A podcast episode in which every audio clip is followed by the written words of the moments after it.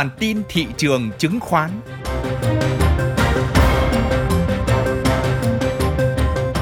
Xin kính chào quý vị. Đây là bản tin thị trường chứng khoán của Thời báo Tài chính Việt Nam.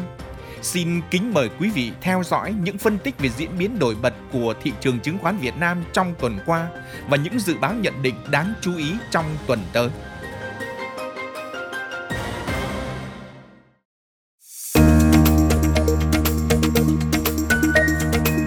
Trường chứng khoán trong nước có một tuần giao dịch kém tích cực sau kỳ nghỉ lễ dài. VN Index giảm điểm hai phiên liên tục trước sức ép bán ra mạnh, trong bối cảnh tâm lý thận trọng khi Fed tăng lãi suất thêm 0,25 điểm phần trăm.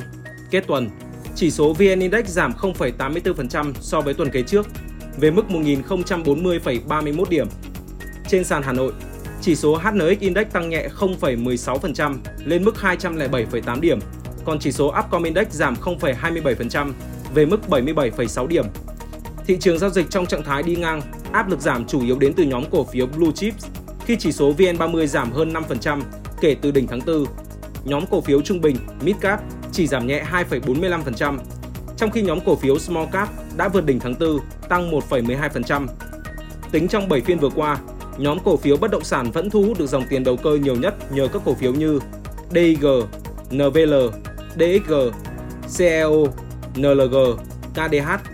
Các nhóm cổ phiếu nổi bật khác có thể kể đến như dược phẩm, bất động sản khu công nghiệp, xây dựng và vật liệu xây dựng, Thanh khoản toàn thị trường 2 tuần vừa qua, 7 phiên gần nhất đạt bình quân 11.500 tỷ đồng một phiên, cao hơn 11% so với tuần trước đó, nhưng vẫn trong xu hướng giảm sau khi đã có đỉnh cao ở 2 tuần đầu tháng 4 khi đạt 15.600 tỷ đồng một phiên.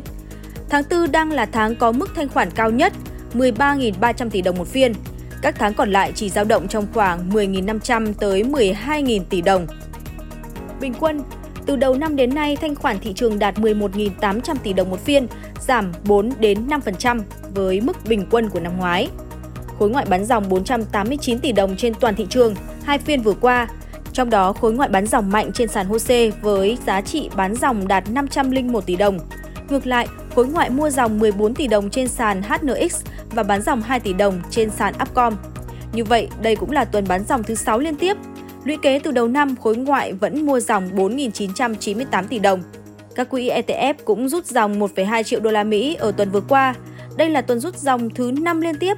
Lũy kế từ đầu năm, các quỹ ETF đã giải ngân 175,68 triệu đô la Mỹ, tương đương 4.093 tỷ đồng.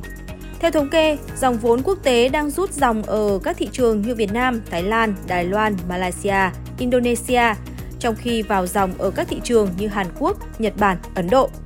Tuy nhiên, việc độ dài và độ mạnh của đá tăng thì vẫn phụ thuộc nhiều vào dòng tiền tham gia. Trong bối cảnh dòng tiền hạn hẹp như hiện nay, nhiều khả năng có thể chỉ xuất hiện một cú bật nảy kỹ thuật.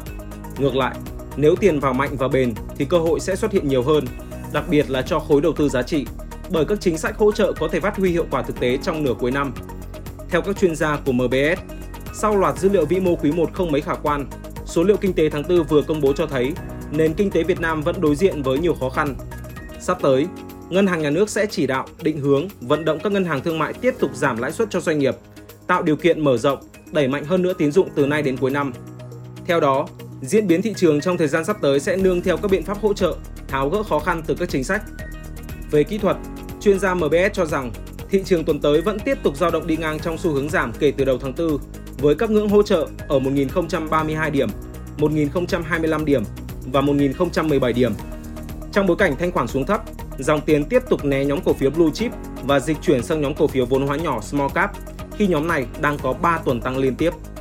Trong kịch bản thị trường kiểm tra lại vùng đáy ngắn hạn 1017 đến 1020 điểm, đó sẽ là cơ hội để nhà đầu tư quay trở lại thị trường hoặc mua mới hoặc tích lũy thêm cổ phiếu với kỳ vọng thị trường tạo mô hình 2 hoặc 3 đáy ngắn hạn và có nhịp hồi như trong tháng 3 vừa qua.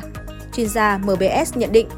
Theo các chuyên gia của VN Direct, trong bối cảnh thị trường quốc tế còn nhiều bất ổn và định giá thị trường chưa thực sự quá hấp dẫn, thì nhiều khả năng chỉ số VN Index sẽ tiếp tục xu thế đi ngang hoặc điều chỉnh nhẹ trong nửa đầu tháng 5. Do đó, nhà đầu tư ngắn hạn chưa nên mở mới vị thế mà tiếp tục quan sát. Chỉ mua mới với tỷ trọng nhỏ khi chỉ số VN Index về vùng hỗ trợ mạnh 1.000 đến 1.030 điểm và thuộc những cổ phiếu hiện đang khỏe hơn thị trường chung, ví dụ như nhóm đầu tư công, chứng khoán, năng lượng. chuyên gia của VN Direct khuyến nghị. Những thông tin vừa rồi đã kết thúc bản tin thị trường chứng khoán của Thời báo Tài chính Việt Nam. Những người thực hiện Duy Thái, Mạnh Tuấn, Huy Hoàng, Nguyên Hương. Cảm ơn quý vị đã quan tâm theo dõi. Xin kính chào và hẹn gặp lại ở những bản tin tiếp theo.